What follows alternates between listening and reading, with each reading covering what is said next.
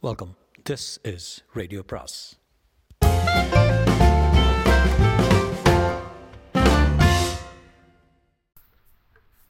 அனைவருக்கும் அன்பு வணக்கம். சாண்டில்யரின் கடற்புறா பாகம் மூன்று அத்தியாயம் எழுபத்தி ஒன்று ஜெயவர்மனின் நிபந்தனை. பணிவு நிரம்பிய குரலில் படைத்தலைவன் உள்ளே வர அனுமதி கேட்டதைக் கண்டு ஜெயவர்மன் மட்டுமின்றி மஞ்சள் அழகியும் வியப்படைந்தாள் என்றாலும் அந்த வியப்பை அவள் சிறிதும் வெளியில் காட்டாமல் பஞ்சனை முகப்பிலிருந்து எழுந்து நின்று அவனை நோக்கினாள். அவன் பார்வையில் வெற்றியின் கழிவெறி சிறிதும் இல்லை என்பதை துயரமே தோய்ந்திருந்ததையும் கவனித்த மஞ்சள் அழகி அந்த துயரத்தை காரணத்தை துயரத்துக்கு காரணத்தை அறியாதவளாய் அவன் கண்களின் வீச்சிலிருந்து தன் கண்களை விடுவித்துக் கொண்டு தந்தையை நோக்கி தந்தையே உள்ளே வர அவர் அனுமதி கேட்கிறார். என்று கூறினாள். தனது அழிவுக்கும் சாம்ராஜ்ய சிதைவுக்கும் காரணமான எதிரியை முதன் முதலாக நேருக்கு நேர் சந்தித்ததால் கோபத்தையும் அவன் பணிவு குரலால் வியப்பையும் அடைந்திருந்த ஜெயவர்மன் மகளை பார்த்து ஒரே வரச்சொல் என்று சொற்களை மிகுந்த வெறுப்புடன் உதிர்த்தான். அதன் விளைவாக இளையவல்லவன் இருந்த திசையை நோக்கி மஞ்சள் அழகி தலையசைத்து விட்டு செய்த சைகையை தொடர்ந்து இளையவல்லவன் அறைக்குள் நுழைந்து மஞ்சத்தின் அருகில் வந்து ஜெயவர்மனை சில வினாடிகள் பார்த்து கொண்டு நின்றான். ஜெயவர்மனின் குரூரமான கண்களும் அவன் கண்களை சிறிதும் சலனமின்றி சந்தித்தன. இப்படி சந்தித்த நான்கு கண்களும் நீண்ட நேரம் ஒன்றே ஒன்று கவியே நின்றதால் பரஸ்பரம் ஊடுருவி எண்ணியங்கள் ஊடுருவிய எண்ணங்களை அலசமு என்ற எந்த அந்த இரு எதிரிகளும் பல வினாடிகள் மௌனமாகவே இருந்தனர். முதலில் அந்த மௌனத்தை உடைத்து பேச்சை இளையவல்லவனை துவங்கினான். அவன் பேச்சின் ஒளியில் வெற்றி இல்லை வெறுப்பின் சாயையை படர்ந்திருந்தது நின்றது. கடமை நிறைவேறிவிட்ட கர்ம வீரன் அந்த கடமை இஷ்டமில்லாத பலனை தரும்போது எத்தனை சங்கடத்தில் இருப்பானோ அத்தனை சங்கடத்தில் இருப்பது போல தோன்றியது இளையவல்லவன் பேச்சின் துணி. சக்கரவர்த்தியின் உடல்நிலை எப்படி இருக்கிறது? என்று கேள்வியை ஜெயவர்மன் மஞ்சள் அழகி இருவரையும் திகைக்க வைத்தது. இருப்பின் ஜெயவர்மன் கண்ணிமைக்கும் நேரத்தில் அந்த திகைப்பை உதறிக்கொண்டு முறை தவறை அழைக்கிறீர்கள் பாய்கோரே என் மிகுந்த கம்பீரத்துடன் கூறினான். இளையவல்லவன் முறை தவறி அழைத்தான் என்று அபக்கியாதி இதுவரை கிடையாது. இந்த வினாடி கூட இந்த சாம்ராஜ்யத்தின் சக்கரவர்த்தி தாங்கள்தான் இளையபல்லவன் ஜெயவர்மனுக்கு தலையும் வணங்கினான் ஜெயவர்மன் திகைப்பு நீங்கி வியப்பு மேலிட்டது. தோல்வியடைந்த பின்பு ஒரு மன்னனின் அரசு நிலைப்பதை வரலாறு கண்டதுண்டா? என்று வினவினான் ஜெயவர்மன். இல்லை கண்டதில்லை. பணிவுடனேயே வந்தது இளையவல்லவன் பதில். அப்படியானால் இந்த விஷயத்தில் மட்டும் வரலாறு மாறுமா? மாறியிருக்கிறது. நீங்கள் சொல்வது உங்களுக்கு விசித்திரமா இல்லையா?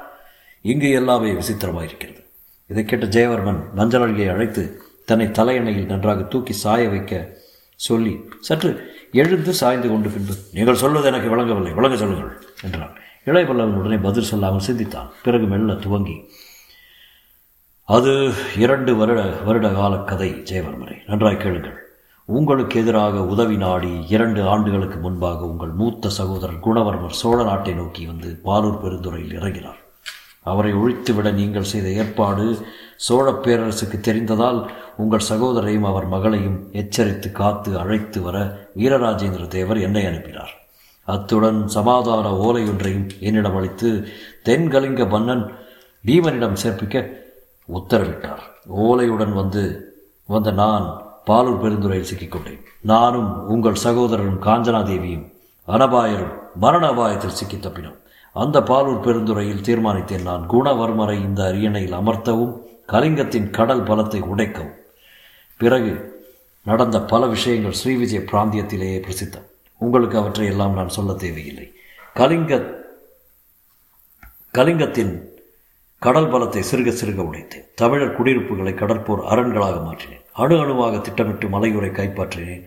அணுகுவதற்கும் அறிய ஸ்ரீவிஜய மாநகரத்தின் அரண்களையும் உடைத்து விட்டேன் உடைத்தவை உடைந்தவை ஸ்ரீவிஜயத்தின் அரண்கள் மட்டுமல்ல என் மனக்கோட்டைகள் பிரதிஜைகள் ஏற்பாடுகள் எல்லாமே உடைந்துவிட்டன என்று சொல்லிக்கொண்டு போன இளையபல்லவன் தனது பேச்சில் பாதியில் நிறுத்தினான் உணர்ச்சி மிகுதியான் சேவரன் பிரவித்தான் இளையபல்லவன் என்ன சொல்கிறான் என்பது அவனுக்கு புரியவில்லை. ஆகவே கேட்டான் உங்கள் மனக்கோட்டைகள் பிரதிஜைகள் உடைந்து விட்டனவா என்று. பக்கத்தில் நின்ற மஞ்சள் அழகி அப்படி திட்டமாக கேள்வியை வீசவில்லை தான் ஆனால் குனிந்திருந்த அவள் தலை சட்டென்று நிமிர்ந்தது. அவள் அழகிய விழிகள் சற்றே மலர்ந்து அவனை ஏதோ கேட்கும் தோரணில் நோக்கின மஞ்சள் அழகின் அழகிய விழிகளுடன் தனது விழிகளை ஒரு வினாடி உராய விட்டு இளையவல்லவன் ஜெயவர்மன் மீது மீண்டும் பார்வை திருப்பி கூறினான். ஆம் ஜெயவர்மரே எனது மரக்கோட்டைகள் உடைந்து விட்டன ஸ்ரீ விஜயத்தின் சாம்ராஜ்ய பீடத்தில் குடவர்மரை அமர்த்து இஷ்டப்பட்டார் வீரராஜேந்திரன். காஞ்சனாதேவி இந்த அரண் அரியணையில் அமர்த்துவதாக நான் சபதம் செய்தேன். மானக்காவரத்தில். ஆனால் இரண்டும் நடக்காதது போல் இருக்கிறது. என்று ஜெயவர்மன் விழிகள் வியப்பினால் நன்றாக மலர்ந்தது ஏன்? என்று ஒற்றை சொல் கேள்வி மட்டும் அவன் உதடுகளிலிருந்து உதி உதிர்ந்தது. குணவர்பர் சாம்ராஜ்ய பீடத்தை ஏற்க மறுக்கிறார். காஞ்சனாதேவியும் அரியணையில் உட்கார இஷ்டப்படவில்லை என்றான் இளையமன்னன் அப்படியா? என்று ஜெயவர்மன் தலையணையில் நன்றாய் சாய்ந்தான். ஆம். ஏன்?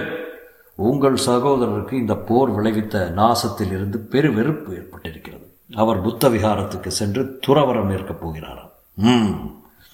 காஞ்சனாதேவி மேற்கொண்டு பேசவில்லை இளையவல்லவன் ஆளுநர் சொல்கிறார். அதையும் சொல்லுங்கள் இளையவல்லவரை என்று வினவினான் ஜெயவர்மன் அந்த கேள்விக்கு இளையவல்லவன் பதில் சொல்லவில்லை. மஞ்சள் அழகிய பதில் சொன்னான். தெரியவில்லையா தந்தையே அவளுக்கு ஸ்ரீ விஜயத்தை விட கடாரத்தை விட சோழ நடுப்பிடித்திருக்கிறது என்று.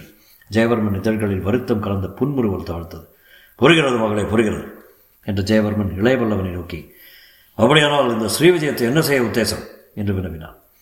அதை பற்றி சக்கரவர்த்தியான உங்களை கலக்கத்தான் அனபாயரனை அனுப்பினார். ஸ்ரீவிஜய சாம்ராஜ்யம் இரண்டாக பிரிக்கப்படும். ஸ்ரீவிஜய தலைநகருக்குள் சொர்ணத்தீவும் கடாரமும் சேர்ந்த பெரும் பகுதியை சக்கரவர்த்தியாக குணவர்மன் அரசாளவும் சைலேந்திரர்கள் ஜன்மபூமியான சாவகத்தீவை மட்டும் நீங்கள் அரசாளவும் அனபாயர் திட்டமிட்டிருக்கிறார்.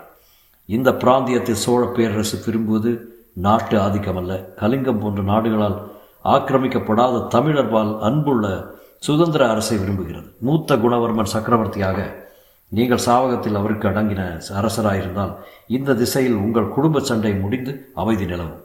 நமது இரு நாடுகளின் வாணிபமும் வலுக்கும். தமிழர் வாழ்வும் நல்வாழ்வாகும் என்றான் இளையவல்லன் குணவர்மன் புத்தவிகாரத்துக்கு போய்விட்டால் அனபாயர் ஏற்பாட்டின் கதி என்ன? என்று வினவினான் ஜெயவர்மன். நாங்கள் இந்த ஏற்பாட்டுக்கு ஒப்புக்கொண்டால் குணவர்மன் கட்டாயமாக அரியணையில் அமர்த்தப்படுவார். நாளைக்கு சித்ரா பௌர்ணமி என்றான் இளையவல்லன் இதை கேட்டதும் ஜெயவர்மன் சிந்தனையில் இறங்கினான். மஞ்சள் அழகிக்கு தூக்கி வாரி போட்டது. இதே சித்ரா பௌர்ணமியில் ஓராண்டுக்கு முன்னால் இளையபல்லவன் அக்ஷய முனையில் கால் வைத்ததும் அதைத் தொடர்ந்து நடந்த சம்பவங்களும் அவள் இதயத்தை எழுந்தன. பிரிதொரு நாள் நடந்த தனது நாட்டியம். அப்புறம் ஏற்பட்ட பல பல சந்திப்புகள் கடல் அலைகளில் தாங்கள் இருவரும் பரஸ்பர அணைப்பில் இருந்த தினங்கள் எல்லாம் அவள் உள்ளத்தை எழுந்து மோதின. அந்த காட்சிகள் கனவு காட்சிகளாகிவிட்டதை நினைத்தாள். இந்த அலை போலத்தான் நீங்களும் என்னை தொட்டு தொட்டு போய்விடுவீர்கள் என்று சொன்னேன். அது எத்தனை உண்மையாகிவிட்டது என்று எண்ணி பெருமூச்சு விட்டு தலையை நிலத்தை நோக்கி தாழ்த்தினாள். அவள் கொண்டையிலிருந்து பிரிந்த அழகிய இரு மயிரிழைகள் அவள் முகத்தின் எதிரே தொங்கின. ஜெயவர்மன் ஏக்கம் பிடித்து நின்ற தன் ஒரே மகளை நோக்கினான் அவன் இதயத்தில் திடீரென ஒரு யோசனை தோன்றவே இளையவல்லவனை நோக்கி இளையவல்லவரே அனபாயர் ஏற்பாட்டை ஒப்புக்கொள்கிறேன். ஆனால் ஒரு நிபந்தனை மட்டும் உண்டு என்று சொல்லுங்கள் இளவரசரிடம் என்று கூறினான். என்ன நிபந்தனை? அதை அவரிடம் சொல்கிறேன். என்னிடம்? சொல்வதற்கில்லை. இன்று மாலையே நிபந்தனை கூறிவிட வேண்டும். ஏன்? நாளை காலையில் குணவர்மன் மகுடாபிஷேகம். உடனே நான் சோழ நாட்டுக்கு புறப்படுகிறேன். நல்லது நல்லது என்று ஜெயவர்மன் மெல்ல நகைத்தான். அவன் நகைப்புக்கு காரணம் புரியவில்லை இளையவளவனுக்கு ஆகவே எதையும் உணர முடியாமலேயே அறையை விட்டு அகன்றான் அவன் சென்றதும் ஜெயவர்மன் மகளை நோக்கி மஞ்சளழகே என்று அழைத்தான். என்னப்பா? நிபந்தனை என்ன தெரியுமா? தெரியவில்லையே. குறி சொல்கிறேன். அவள் குனிந்தாள். அவள் காதில் நிபந்தனை கூறினான் ஜெயவர்மன். அதை கேட்டதும் அப்பா அப்பா அப்பா என்று அன்பையெல்லாம் கொட்டி திரும்பி திரும்பி அழைத்த மஞ்சள் அழகி ஜெயவர்மன் முகத்தில் தன் முகத்தை வைத்து இரண்டு மூன்று முறை புரட்டினாள். மகளின் முகம் தன் முகத்தின் மீது புரண்டதால் அடைந்த இன்பத்தை நுகர்ந்த ஜெயவர்மன் ஆஹா என் குழந்தையின் முகம் தரும் அளவுக்கு சந்துஷ்டி விளைவிக்கும் இந்த இன்பத்துக்கு முன்பு சாம்ராஜ்ய சுகம் எத்தனை அற்பமானது! என்று தனக்குள் எண்ணி எண்ணி ஆனந்தத்தின் வசப்பட்டான் அவள் மகிழ்ச்சி அவன் துன்பத்தை எல்லாம் துடைத்தது. சாம்ராஜ்ய சிதைவை துரும்ப நினைக்க வைத்தது. தொடரும்.